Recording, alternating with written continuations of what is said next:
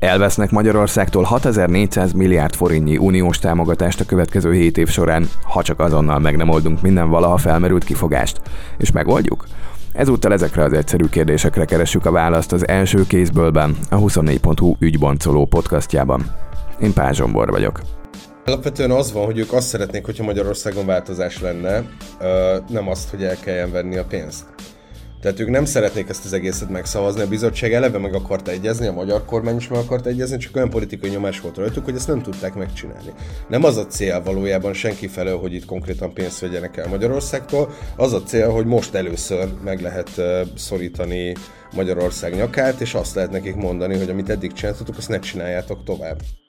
Valószínűleg ott is egy ilyen megoldás fog születni, hogy december végéig megszületik az együttműködés, azt mondják, hogy oké, okay, megkapjuk a pénzt, de konkrétan csak akkor kapunk pénzt, hogyha teljesítettük a milestone-jainkat.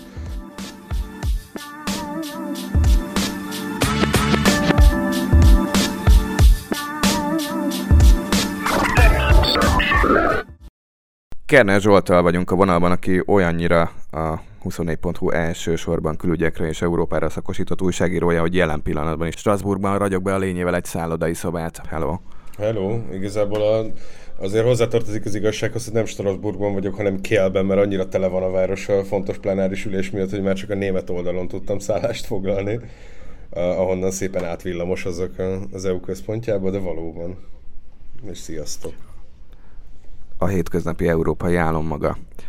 No, fontos eseményekben és szimbolikus lépésekben sem szűkölködő hetek és napok után vagyunk, és kezdjük azzal, hogy a szerda esti fenyegető híreket foglalom össze úgy, hogy aztán minden egyes mondat részről elmondhatod, hogy miért nem igazak, vagy miért nem pontosan úgy vannak, hogy a, a nekünk járó kohéziós alapforrások 70%-ának 6400 milliárd forintnak megfelelő euró elvételével ö, fenyegetőzik a híresztelések szerint a bizottság arra az esetre, ha nem fogadjuk el azokat a korrupció ellenes intézkedéseket, amikről már megígértük, hogy el fogjuk őket fogadni, és leginkább a korrupció ellenes bohózhatóság felállításában merülnek ki. Ennél a 70%-os elvételnél egy kicsit így azt gondoltam, hogy ez egy félreértés lesz, mert ugye a, most derült ki januárban, mit javasolt a Johannes Hahn biztos, aki a költségetésért felelős, és hozzátartozik ez az egész eljárás, és akkor ő azt javasolta a bizottságnak, hogy három három programból vegyenek el 70%-ot, ami összesen nekünk járó források 20%-a. És én azt gondoltam, hogy a két neve elhallgatását kérő EU-s hivatalnak, aki erről beszélt a Reutersnek, ők valamit így ilyen kommunikációs hiba volt, de aztán meg a háttérből azt hallottam, hogy tényleg lehet ilyen vasárnap, hogy az összes forrás 70%-ának az elvételét javasolják. Szóval érdekes lesz, hogy mi lesz. Egyébként, tehát ez ilyen klasszikus brüsszeli megoldás születik majd minden jel szerint, ami azt jelenti, hogy egy ilyen brutális összeg elvételét javasolják, valószínűleg nem fogják elvenni ezt a brutális összeget. A bizottságnak itt kicsit meg van kötve a keze, ez nem egy politikai szervezet, hanem egy ilyen végrehajtó szervezet, és két opciójuk van. Az egyik az, hogy azt mondják, hogy elrendezetnek tekintik ezt a feltételességi mechanizmust, amin most vitatkozunk, amivel ugye amit jogállami mechanizmusként ismerünk Magyarországon, és amivel el lehet venni pénzeket a tagállamoktól a vita után, a levelezés után mondhatják azt, hogy ők megoldottnak látják a problémákat, megelégszenek a magyar kormány válaszaival, nyilvánvalóan ezt nem akarták mondani. A másik opció meg az, hogy a tanács elé terjesztik, és köztes megoldás meg nincs. Ez annyiban szerencsésebb, hogy itt a tagállamok döntenek, és akkor nem lehet azt mondani, hogy a bizottság túlép a felhatalmazásán és politikai döntést, döntést hoz, hanem a tagállamok vezetői fognak dönteni róla úgyhogy ez egy jobb megoldás minden szempontból, viszont a bizottság úgy küldi el ezt a javaslatot a tanács elé, hogy beleírja, hogy mekkora összeg javasolják, viszont azt is beleírja, hogy ő várakozást javasol még a tanácsnak, legalább egy hónapra, hogy megnézzük azt, hogy a magyarok tényleg elfogadják és törvénybe írják azokat az ígéreteket, amiket mondtak.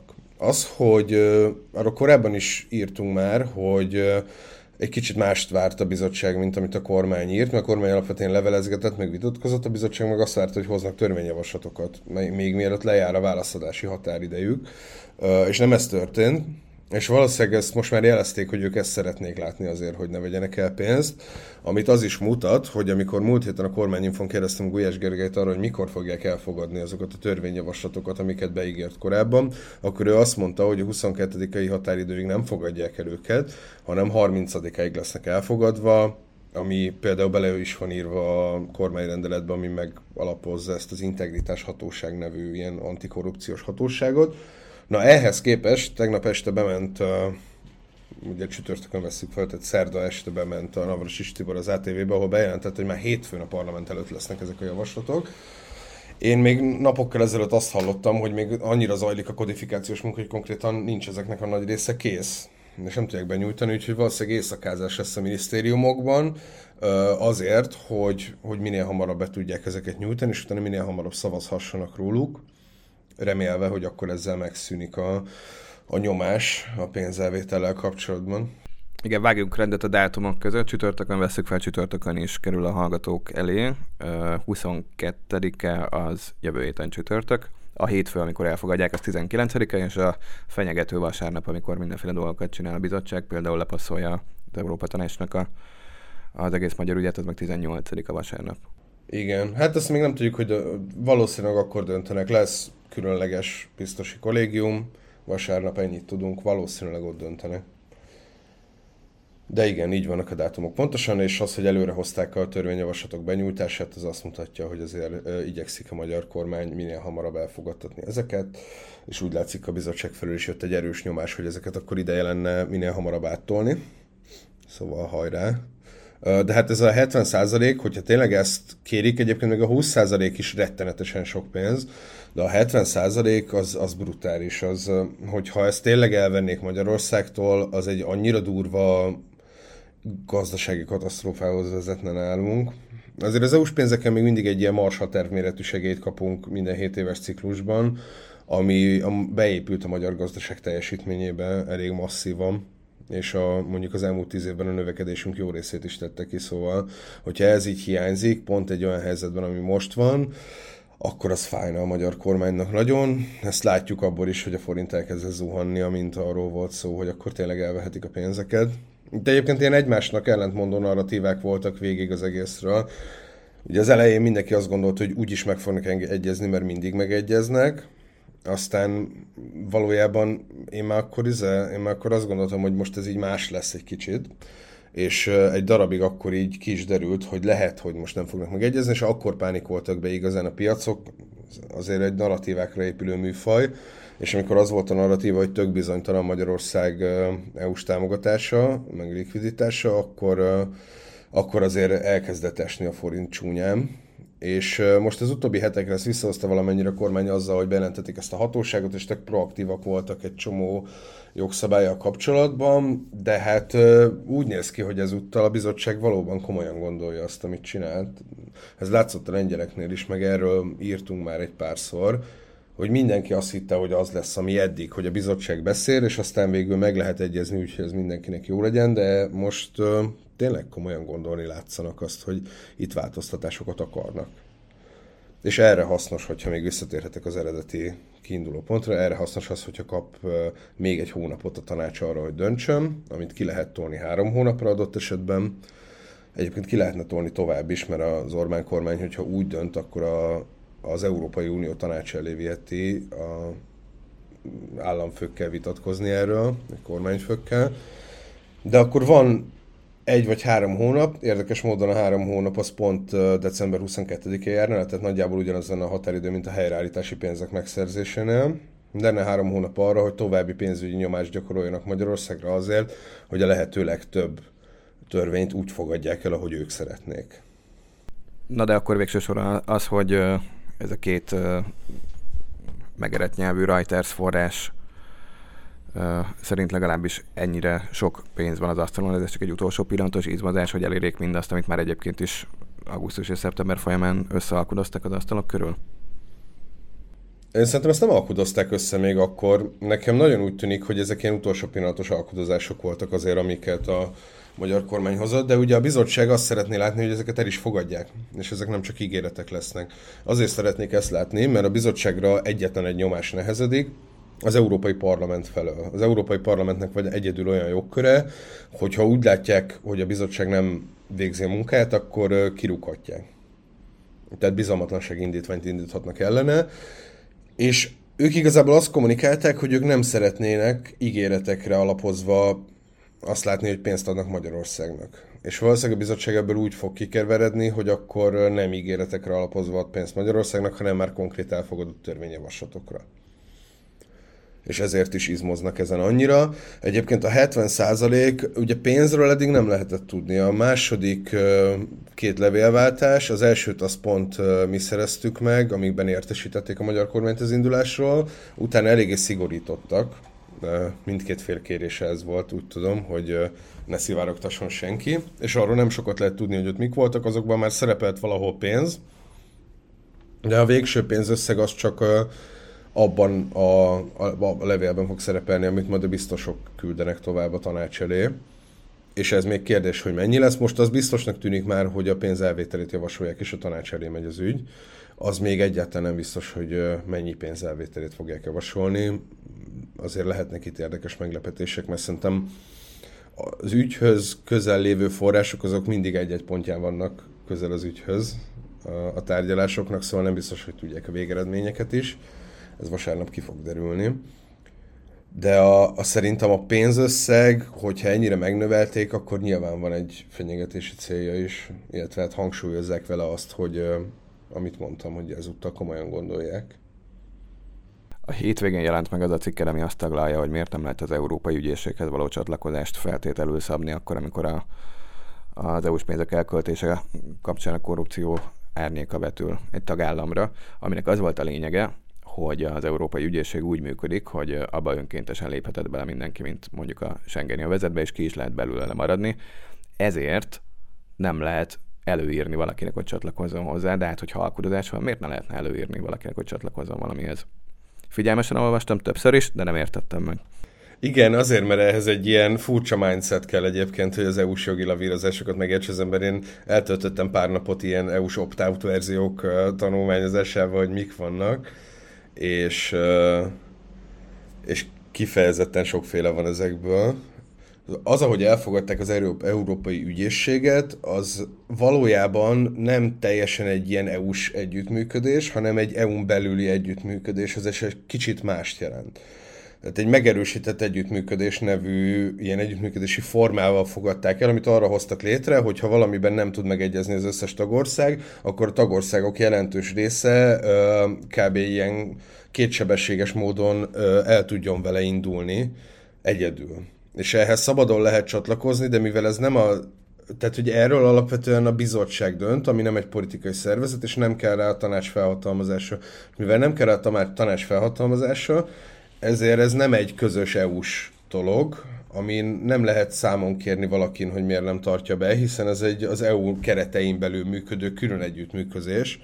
Ez egy érdekes ilyen logikai bukfenc, és valójában az a... Mármint, hogy nem lehet kötelezővé tenni, azt értem, hogy nem a tagság feltétele, de hogyha az van, hogy teljesen random feltételek mentén egy halom pénzről alkudoznak a felek, és most mindegy, hogy a a feltételességi mechanizmusról van szó, vagy a helyreállítási pénzekről, és azt mondják, hogy szerintem ti lopjátok a támogatásainkat, és ezt és ezt várjuk el, akkor hogyan válik az meggyőzőbbé, hogy azokból az emberekből, akik, hát hogyha az államnak része van a korrupcióban, akkor lehetséges, hogy láttak már korrupció távolról, nak a részvételével felállítunk egy hatóságot, ami ezt jól el fogja rendezni, ahelyett az EU-s intézmény helyett, ami erre van feltalálva. Miért ne lehetne bármelyiket az asztalra tenni, és miért jobb az, hogy csinálunk egy sajátot, amit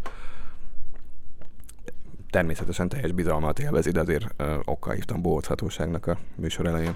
Azért, mert nem lett tisztázva az, hogy azok a kompetenciák, amikkel az Európai Ügyesség rendelkezik, azok uniós kompetenciák. Ebben hasonlít például a Schengeni mintára. A Schengeni, egy, amikor a Schengeni területről megkötötték az egyezményt, akkor ez nem volt még az a megerősített együttműködés, de nagyjából ennek a mintájára jött létre.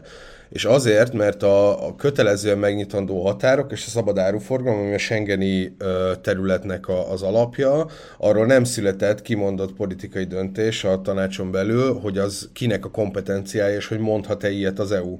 És ugyanez a helyzet az Európai Ügyészséggel is, ahol ugye az európai ügyészek, azok más országok területén nyomoznak. és erre mondják azt a gulyásék, hogy ez szerintük egy alkotmányossági szempontból aggályos dolog, és még csak nem is a politikai működését kritizálják ennek az egésznek, amit amúgy lehet, tehát ez egy valid kritika lenne, de az, az nem egyértelműen uniós hatáskör, hogy te megmondhatod azt, hogy egy másik országban külföldi ügyészek nyomozzanak bizonyos ügyekben, vagy hogy kitehessen feljelentést. Az igazság, hogy az eleve tagállami kompetencia, tehát ebben még, még bonyolultabb megegyezni, és ezért nem lehet. Tehát hogy itt azért nagyon fontos szerepe van ezeknek a formális dolgoknak a tárgyalásoknál, hogy mi az, ami az unió hatáskör, és mi az, ami nem.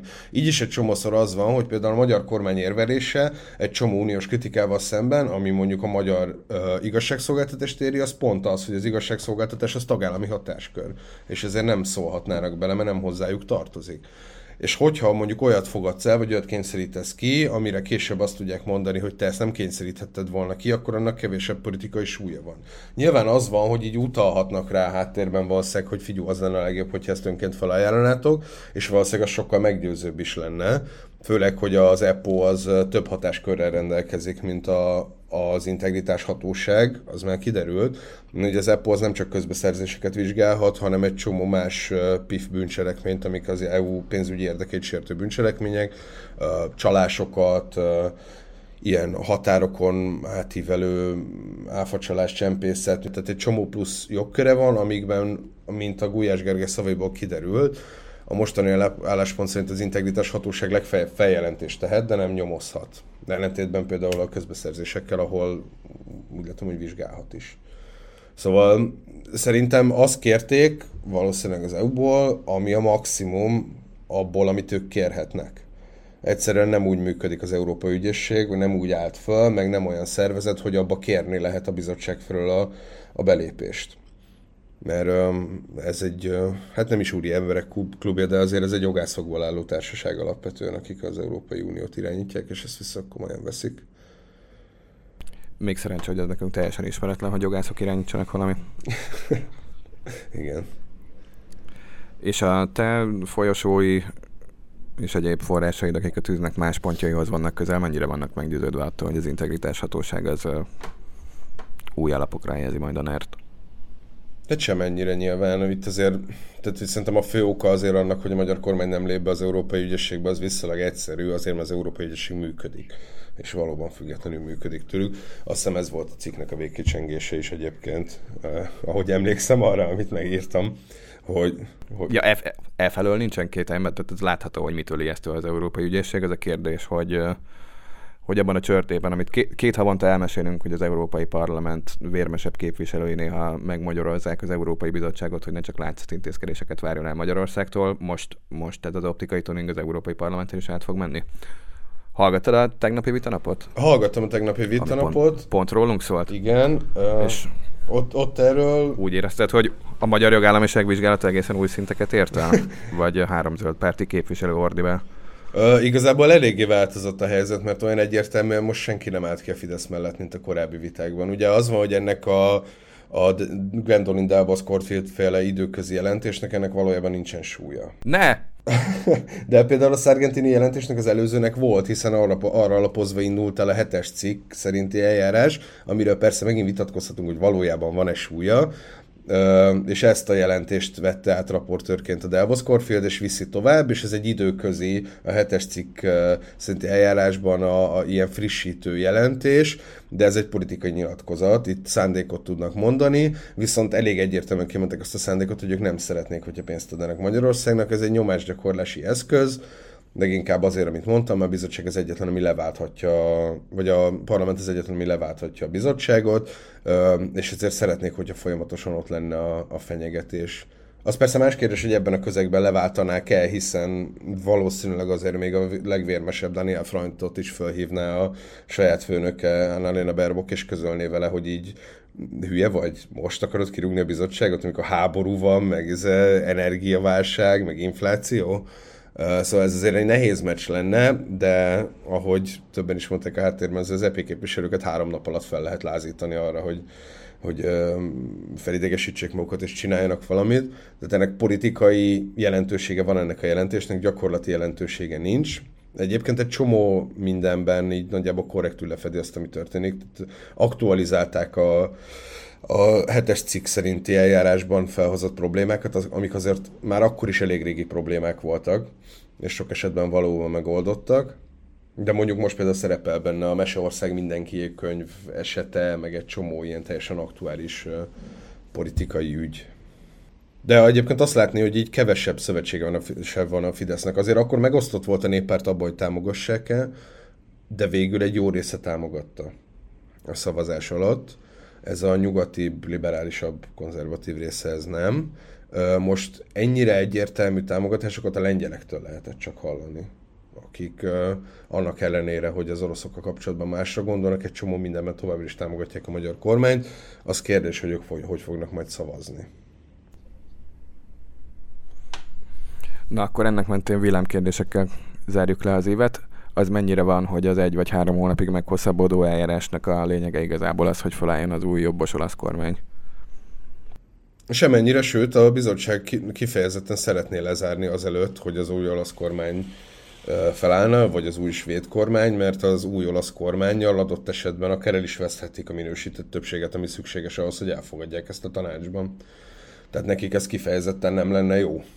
Az Olaszország... Ezért kérdeztem, igen, de hát az, az a végső kérdés mögötte, hogy akkor tulajdonképpen mit akar az Európai Bizottság üzemeltetni az Európai Uniót, vagy nemes elveket számon kérni. Hogyha nemes elveket számon kérni, akkor nyilván gyorsan akarják lezárni, hogyha meg üzemeltetni ezt az egész hóbelevancot, úgyhogy bizonyos országok autó összeszerelő autókráciák benne. Nem direkt mondtam hogy szóval az autókráciát, de ezután, ezután így fogom használni. Akkor meg nyilván, hogy arra várnak, hogy föl, fölálljon az új olasz kormány. Hát igen, de alapvetően az van, hogy ők azt szeretnék, hogyha Magyarországon változás lenne, nem azt, hogy el kelljen venni a pénzt. Tehát ők nem szeretnék ezt az egészet megszavazni, a bizottság eleve meg akart egyezni, a magyar kormány is meg akart egyezni, csak olyan politikai nyomás volt rajtuk, hogy ezt nem tudták megcsinálni. Nem az a cél valójában senki felől, hogy itt konkrétan pénzt vegyenek el Magyarországtól, az a cél, hogy most először meg lehet szorítani Magyarország nyakát, és azt lehet nekik mondani, hogy amit eddig csináltatok, azt ne csináljátok tovább. Gyakorlatilag ennyi. Ha ezt meg lehet csinálni egy hónap alatt, és valószínűleg meg lehet, mert ezzel párhuzamosan viszont még ott vannak a helyreállítási alappénzei, amiknek az odaítélését viszont nem befolyásolja az olasz kormány hatalomra lépése. Szóval még ha lehet, hogy nem is menne át a, mondjuk a kondicionalitási mechanizmus, egyébként nem kizárt, hogy átmenne, mert azért a melóniék is kényszerpályán mozognának adott esetben, és nagyon-nagyon jóban szeretnének lenni az EU-val, azért, hogy Olaszország ne legyen finanszírozhatatlan a, a gazdasági bizalom hiánya miatt Szóval nem teljesen kizárt, hogy ők is megszavaznák ezeket, annak ellenére, hogy ezt elvileg egy Orbán a szövetséges kormánynak gondoljuk előre. De igen, azt szeretné egyébként alapvetően szerintem a tanács is, meg az Európai Bizottság is, hogy akkor a következő egy hónapban fogadják el ezeket a törvényjavaslatokat, amiknek egy részét még nem is ismerjük, illetve hát a háttérből hallani plegykákat róluk, nyilván mik vannak, meg miken dolgoznak. Ennek egy része egyébként átfedés mutat a jogállami mechanizmus és a, a helyreállítás alappénzeihez szükséges ilyen. Ott ugye más az eljárás, az ország specifikus ajánlások túlnyomó többséget kell teljesíteni, viszont a gyakorlatban ugyanaz lesz, mint a lengyeleknél valószínűleg, hogy ilyen úgynevezett milestone-okat vagy mérföldköveket jelöl majd ki a bizottság, amiket mindenképpen vár a pénzért cserébe, és uh, ahogy a lengyeleknél is, a milestone teljesítése után adhatjuk le az első fizetési igazolást. Tehát valószínűleg ott is egy ilyen megoldás fog születni, hogy december végéig megszületik az együttműködés, azt mondják, hogy oké, okay, megkapjuk a pénzt, de konkrétan csak akkor kapunk pénzt, hogyha teljesítettük a milestone És ezek a milestone ezek átfedést mutatnak a plegykák szerint a jogállami mechanizmus követeléseivel. Tehát, hogyha ezeket megcsináljuk, meg elfogadjuk a törvényjavaslatokat, akkor mind a két eljárásban pipálunk ki magunknak jó pontokat.